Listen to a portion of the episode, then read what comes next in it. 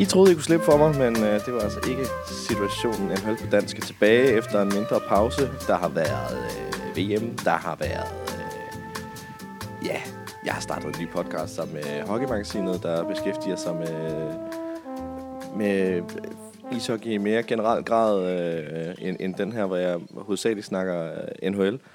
Og hvorvidt NHL på dansk skulle fortsætte, det er jo selvfølgelig begrænset med tid, men jeg har fået en masse henvendelser omkring, at den her podcast hører hjemme i jeres iTunes-feed, så hvorfor ikke fortsætte med det her lille foretagende nu, hvor vi er i gang med den sidste runde. Og jeg skal sige, at jeg har været virkelig spændt på det her matchup. Guderne skal jo vide, at jeg var på Jets bandwagon hele vejen igennem, og det gik altså ikke. De tabte til Vegas og kunne ikke stå imod den fart og den ynde, de ligesom kom med på isen, og det var egentlig bare sådan, det var. Eller sådan, der har ikke været nogen, der kunne stoppe Vegas indtil videre.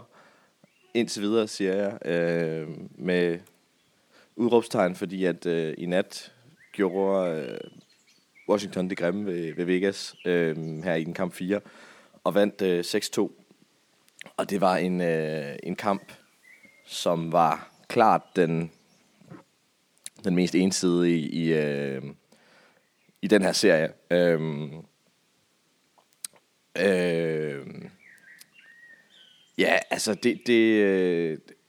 Det var klart Vegas, der kom hurtigst ud, og de lignede endelig Vegas hold, som man kendte dem fra når de spillede bedst, og kom ud med en masse fart, og de første 10 minutter havde de chancer nok til at kunne have lukket kampen allerede der. Nogle store chancer, der desværre manglede lige. Det var marginalen, der gjorde, at de fleste af dem endte på stolpen og så videre, og det blev man sgu lidt irriteret over, fordi at det gjorde, at Washington vendte kampen, og det blev lidt en ensidig affære, hvilket er lidt ærgerligt i Stanley Cup finalespil, at det bliver en røvfuld, som det blev i går, eller i nat, var det jo nærmere. Kamp 3, synes jeg også, var en affære, der manglede lidt intensitet, og især fra Vegas, de ligner, de er kommet lidt short nu her, hvor de er længere inde i deres sæson, og jeg vil egentlig ikke sige, at de ser træt ud, fordi i går, der kom de med så meget kraft, at de sagtens kunne have væltet det hele, men de her stolpeskud, det dræbte altså lidt af intensiteten for dem, og Washington kunne ligesom få det første mål i et powerplay. Og man snakker jo tit om det der med, at de her powerplays, de afgør en ishockeykamp, eller en serie, det er dem, der kan holde sig ude af strafboksen. Og det synes jeg egentlig ikke har været tilfældet i den her serie. I går bliver det selvfølgelig mere, mere afgørende, end det har gjort i de andre kampe. Og der kommer også væsentligt flere powerplays, end der har været de andre, men begge hold er virkelig dygtige i undertalsspillet, så det bliver ikke sindssygt meget, der kommer ud af det. Men i går, det bliver det så en afgørende faktor. Der stod godt nok Capitals over det meste af den, fra 10 minutter inden, og så indtil slut var det nærmest dem, der reagerede det hele. Vegas får et par mål i tredje periode, 2 mål. Det ene var et sindssygt flot mål. Jeg tror, det var målet til 5-2, eller sådan et baghåndsmål fra en Vegas-spiller. Jeg tror, det var ikke James Neal, han scorede det første mål. Det var...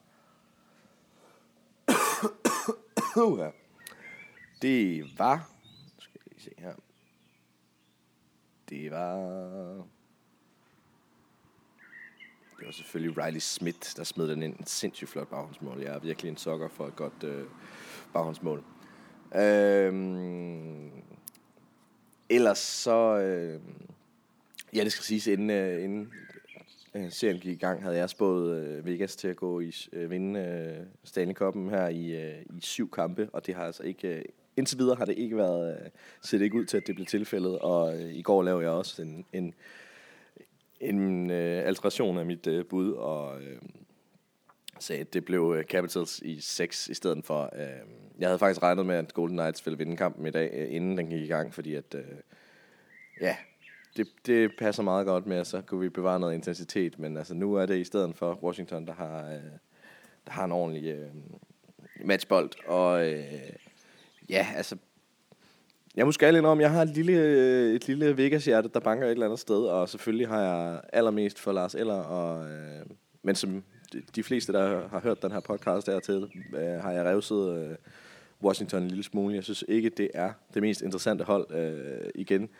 Er det jo, man snakker meget om, at playoff hockey er konservativ hockey, der når længst i det. Og det har Vegas bare gjort op med, og generelt har Vegas gjort op med rigtig mange af de forudindtagede algoritmer, man ligesom bruger til at spå de her NHL-kampe. Og ja, jeg har jo også prøvet på at gætte rigtigt hele vejen igennem, og prøvet at ligesom gøre mig klog på, hvordan de forskellige hold, de matcher op mod hinanden. Men det har Vegas altså gang på gang gjort til skamme og vist, at man kan ikke altid regne med, hvad statistikkerne siger, og ja, så er selvfølgelig Vegas skal bare anerkendes som et rigtig godt ishockeyhold, og det, men ja, det er måske derfor, jeg er en lille smule Vegas farvet på en eller anden måde. Jeg kan i hvert fald mærke, at jeg bliver lidt træt af det, når det bliver så ensidigt, som det gjorde i går. Selvfølgelig vil man jo bare gerne have en spændende finale, hvor der er intensitet, og det synes jeg i den grad også, vi fik i de 2 første kampe. Det var eddermame knald på. Og ja, generelt igen, jeg havde glædet mig simpelthen så meget til det at se det her matchup, især i en finaleserie, og fordi at der ligesom er 2 hold, der står over for hinanden, som har hver deres, hvad skal man sige, deres drivkraft, hvor Washington, de har jo en Ovechkin som kaptajn, som har hungret efter det her trofæ i meget, meget, meget lang tid, og man kan se, at han brænder for det. Altså de scener, der kommer, når han jubler i slutningen af kampene, og sådan, det er fuldstændig, det er så smukt at se på, og bare hvert mål, han ser så dedikeret ud, og han ligner om nogen en kaptajn for det her hold. Bäckström også, altså de har jo spillet sammen i nærmest 10 år, de her 2 gutter her, og har set Pittsburgh tage det ene trofæ efter det andet, og ligesom ødelægge deres drømme lidt, og i år er det ligesom, blevet deres tur, og det er spændende. Altså, det er virkelig spændende at se, om Washington, de står i distancen, og man kan sige, de har i hvert fald alle oldsene med sig lige nu. Lars Eller er endt med at blive en kæmpe faktor på det her Washington-hold, og også vokset igennem sæsonen, og virkelig været en spiller, der har lagt til sit spil hele sæsonen. Han er jo en fantastisk ishockeyspiller, og han er virkelig på mange måder komplet, fordi han har så mange aspekter af sit spil. Altså, han er fysisk, han lukker godt ned i undertalsspil, god til at gøre boksen lille, og en ganske habil skøjteløber. Ikke nogen Mikkel Bødker, men altså, når han først kommer i gang, er han virkelig også ganske yndefuld på skøjterne. Han kan score mål, han har et allerhelvedeste skud. Altså, sådan, han gør det så godt, og pasningsspillet ser vi også, at det fungerer. Altså, sådan, kamp 2 havde han, et mål og 2 assist i den her 3-1-kamp, tror jeg det var. Og altså, kæmpe gave til dansk ishockey, at vi har en dansker derovre, som der gør sig så bemærket, som han gør lige nu. 3-2, kan jeg se, det var. Og det er også det, som jeg vil skyde på, ikke Lars Eller i sig selv, men det er den højeste faktor for Washington, det er, at de simpelthen har 4 kæder, som spiller helt fantastisk ishockey. Vi ser, at fjerkæden laver et mål i går, og har lavet flere mål i løbet af den her, i løbet af slutspillet, hvad hedder han, det var til Smith Pelly, han laver et par mål, og Jay Beagle har også lavet et par mål her i serien her, og ja, det er virkelig det er et godt hold.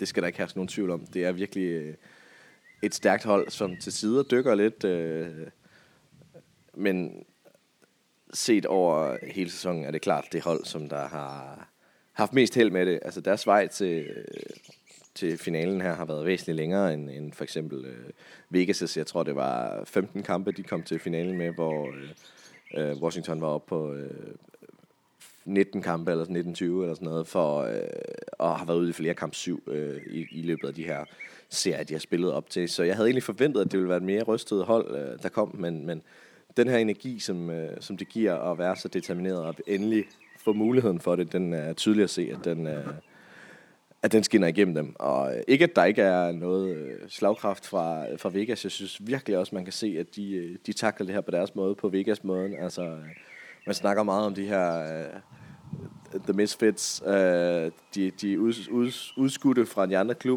klubber, ikke? Altså, de har fået at vide flere gange i deres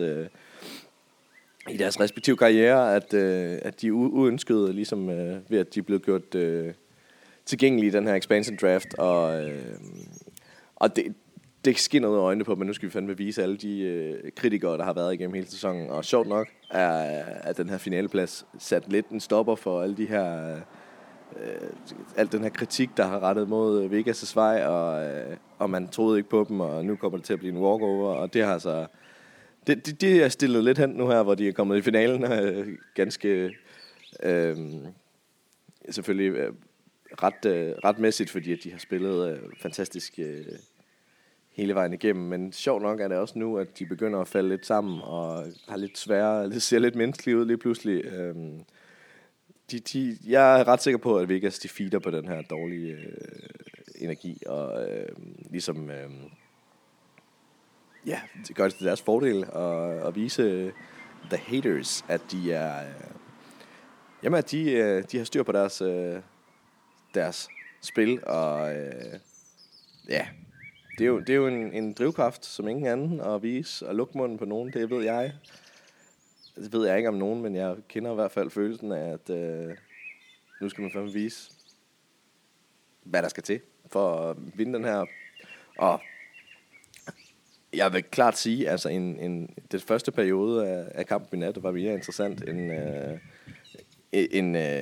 en hele kamp 3 og resten af kamp 4, det kan jeg sige fuldstændig fra et objektivt synspunkt, fordi at når Vegas de spiller godt, så jamen, det er så underholdende at se på. Det er bare full on, ja, overfaldshockey. Der er ikke noget at gøre overhovedet.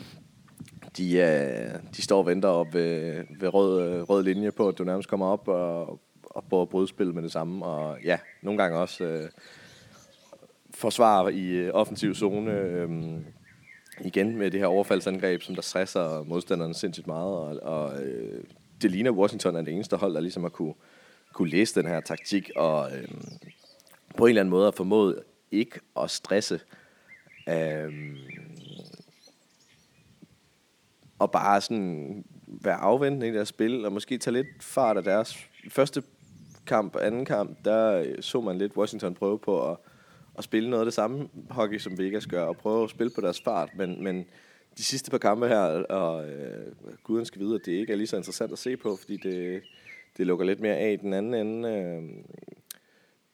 Der har de ligesom prøvet på at være mere konservativ og vente lidt mere på pucken. Og generelt, Washington har arbejdet meget med deres defensiv i løbet af den her sæson, og det er det, vi ser frugten. Ja.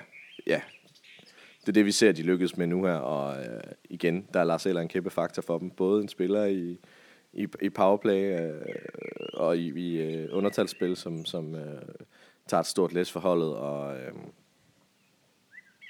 ja, som sagt, man har jo set, at han har lavet mange af de her mål i tom mål, fordi han ligesom er inde i det her undertalsspil, og det er bare en kæmpe faktor, du har en jernmand som ham, der arbejder, og samtidig også har et godt øje, og ganske habil på skøjter til at få styr på de her ting.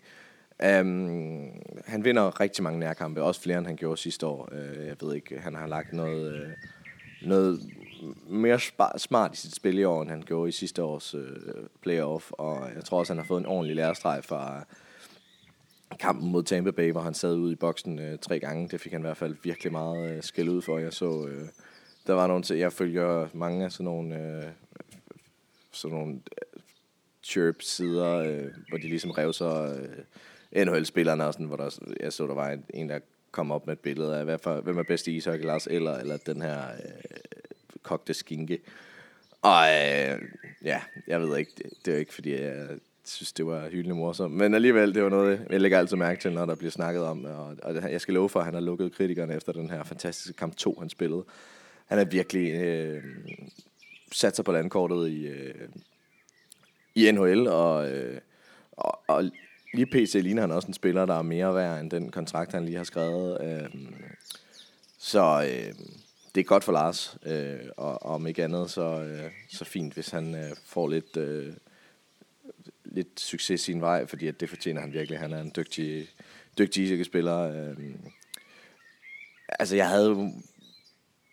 havde ikke set ham komme hele vejen hertil. Jeg havde troet Washington, jeg synes, det lignede rigtig meget det samme resultat, som de har lavet de sidste par år, og ligesom miste den undervejs i playoff, og ja, de havde deres ærkefjende Pittsburgh, som de skulle møde i anden runde igen, og det plejer at være slut for Washington der, men de fik vendt det, selvom de startede dog. Altså, de var også lige ved at ryge ud til Columbus, ikke? Der fik de vendt den serie der. Jeg havde nærmest allerede skrevet Lars Eller ind i landsholdstruppen til VM her, men det blev altså Oliver Bjørkstrand i stedet for. Jeg tror måske, at det havde været fint, hvis det var Lars Eller. Jeg tror virkelig, han kunne have gjort en forskel på det her danske landshold, og været den her jernmand, som ja, ikke en jernmand, men nærmere en all-around-spiller, der ligesom kan fungere i alle aspekter af spillet, og ja, en svejserkniv, om man vil. Ja, så ja. Det er sådan, som det ser ud lige nu, og jeg håber virkelig, der kommer knald på her i næste kamp, kamp 5 her. Og Vegas får lidt momentum tilbage. Nu skal de jo så vidt jeg ved, tilbage på hjemmebane i deres, ja, i Vegas, som jo er helt klart, der de har spillet deres bedste hockey, sjovt nok. Men man skal ikke undervurdere Vegas' hjemmebane. Den er virkelig, det virkelig viser at være et farligt sted. Og der er en helt sindssyg energi inde i den hal der. Der er bare en... jeg vil sige, de kampe, altså man kunne mærke det hele ude i tv'et, og det synes jeg ikke, jeg kan på samme måde på Washingtons hjemmebane, selvom de også virkelig er vilde Washington-fans. Og de har ventet på det her trofæ i mange år, og det har Vegas jo selvfølgelig ikke, eftersom de lige er kommet på banen, men de fortjener det fuldt ud. De har virkelig vist sig at være en fantastisk addition til det her NHL, den her NHL-liga, og ja, men de er fede. De er så berettet, at de er her i... ja. Så den momentum skal de ligesom bruge, Vegas, deres hjemmebane, og så har vi behov for at se en Marchessault, en af deres vigtigste spillere, som de fik fra Florida. At vi har behov for at se ham begynde at producere. Han har stadigvæk til gode at producere i den her serie, og han har jo været en af dem, der ligesom har produceret allermest i playoff for Vegas. Og...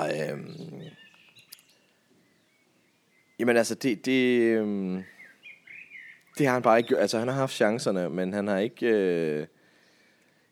han har ikke klatret den ind endnu.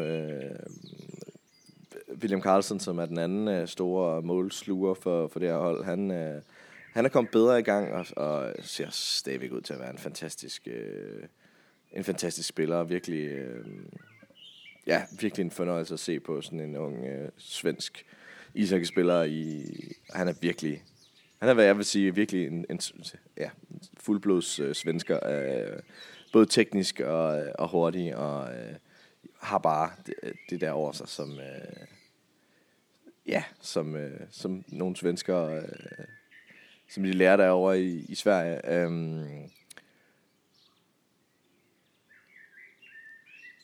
Jonathan Marchessault er ham, der han fører point i slutspillet her med 20 for Vegas, og William Karlsson har 15, og ja, det er ærgerligt, når ens top pointscorer han ikke kan få styr på det her i playoff. Det har de i hvert fald brug for. Alex Tuch til gengæld er virkelig en fed spiller. Han er virkelig begyndt at holde af at se ham her i playoff. Han spiller rigtig Vegas-hockey, virkelig direkte og udfordrer næsten altid sine modstandere. Super spændende. Og ja, Tomáš Tatar kommer ind igen i går. Han må have bøvlet lidt med nogle skader.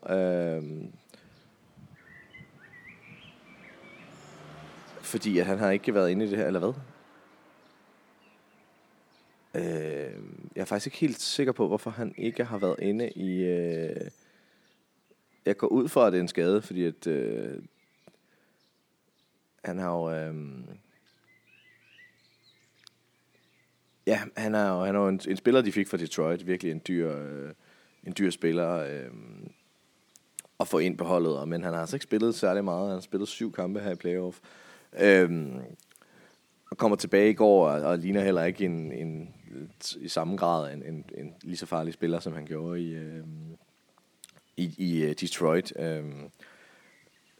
Og han ligner altså ikke den her redningsmand, de har brug for lige nu.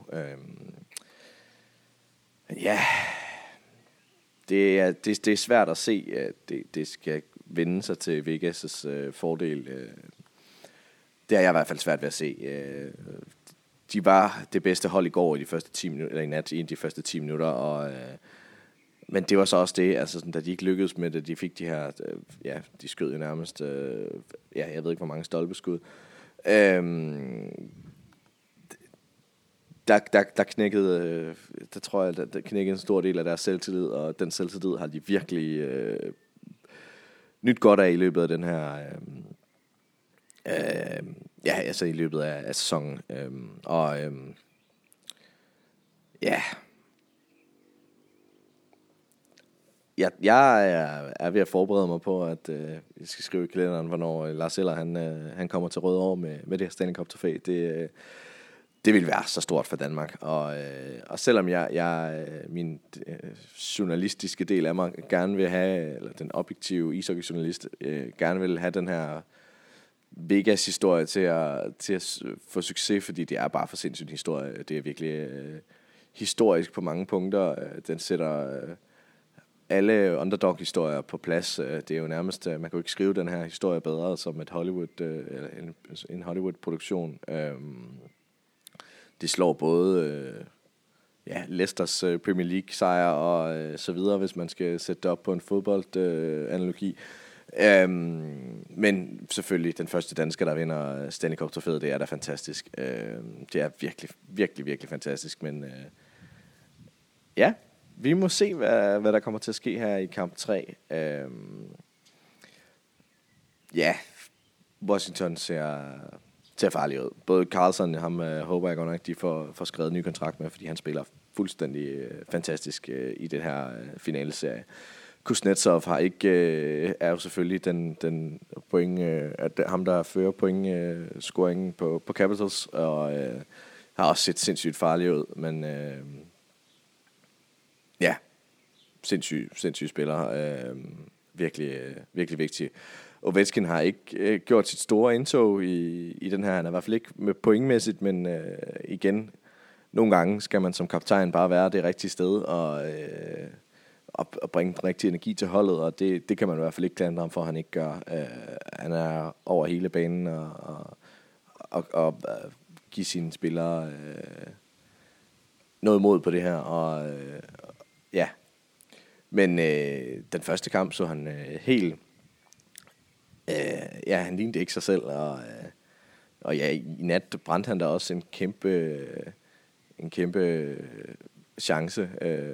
Fleury han laver en fuldstændig sindssyg redning, hvor han bare lægger sig på rigtig fodboldmanér på tværs af banen, og, eller på tværs af målet, simpelthen lægger sig på siden og redder en puck for Alex Ovechkin. En af, hvad jeg vil sige, nærmest stikker Holtbys fantastiske redning, stavredning i kamp 2. Det er altså imponerende, hvad Fleury han kan gøre. Han har endnu ikke hævet de der helt fantastiske urimelige redninger, de der, som ikke kan lade sig gøre, som han har gjort så mange gange i løbet af den her sæson, og også før det. Men han ser helt vildt god ud, men han har ikke vist sig lige så vigtig, som han har gjort tidligere i sæsonen. Og det er helt sikkert, det er ham, der skal vinde. Når han kan give den her energi til det hold, som de har brug for, og redde dem i chancer, men det er urimeligt at forvente, at han kan redde kampene gang på gang. Men mon ikke vi kommer til at se ham... Og det skal sige, at han har spillet fantastisk. Han har virkelig gjort meget for det her Vegas-hold i finaleserien, men har stadigvæk til gode at vinde en kamp fuldstændig, hvis man kan sige det. Braden Holtby ser på den anden side ser ikke lige så god ud, men er i den grad også trådt til. Især i går har han flere situationer, hvor han ser rigtig stærk ud. Der er slet ikke nogen tvivl om, at det er ham, der skal stå i målet for Washington. Og det har jeg egentlig ikke været i tvivl om noget tidspunkt. Jeg har haft det lidt mærkeligt med alt den der kritik af Holtby. Selvfølgelig har han ikke haft den bedste sæson, men altså de kampe, hvor han spiller godt, spiller han bare bedre, end Grubauer har gjort overhovedet. Nogensinde. Og han er en fed spiller, har en masse karisma, og lige pt. Har han måske det flotteste playoff beard i hele ligaen. Det er vist, hvad man kan sige om det arrangement, vi har kørende. Vi må vente og se, hvad det hele vender sig til, og så skal vi nok vende tilbage efter trofæet er blevet givet ud, og så tage en snak om, hvad det hele endte med. I PC, så der har jo lige været, NHL Combine, hvor alle draftpickene fra i år, dem, der skal draftes her til slutningen af juni, så vidt jeg ved, de kom til... de er til sådan en slags training camp, eller sådan et eller andet, hvor der er en masse mediedækning af, og så, så er der, giver de ligesom et indblik i, hvad de kan. Jeg er ærlig om, jeg har ikke følt så meget med det, men der har de i hvert fald lavet en, der er netop kommet en mock draft op, og som de fleste nok ved, så Buffalo Sabres kommer til at vælge Rasmus Dahlin, den her... klasse pointscorende forsvarsspiller fra Frølunda, og der er ingen tvivl om, at han bliver en stor faktor for, eller det bliver ham, som der bliver valgt først, og der er heller ikke nogen tvivl om, at han kommer til at gøre en instant impact på det her Buffalo-hold. Han har allerede han har gjort en kæmpe indtryk til junior-verdensmesterskaberne, og generelt har han været sindssygt vigtig for det her Frølunda-hold, og han er sindssygt dygtig, og han bliver den første europæer i meget lang tid, som går som et første pick. Jeg kan ikke lige huske, hvor lang tid det er, men det er i hvert fald lang tid siden. Det andet pick har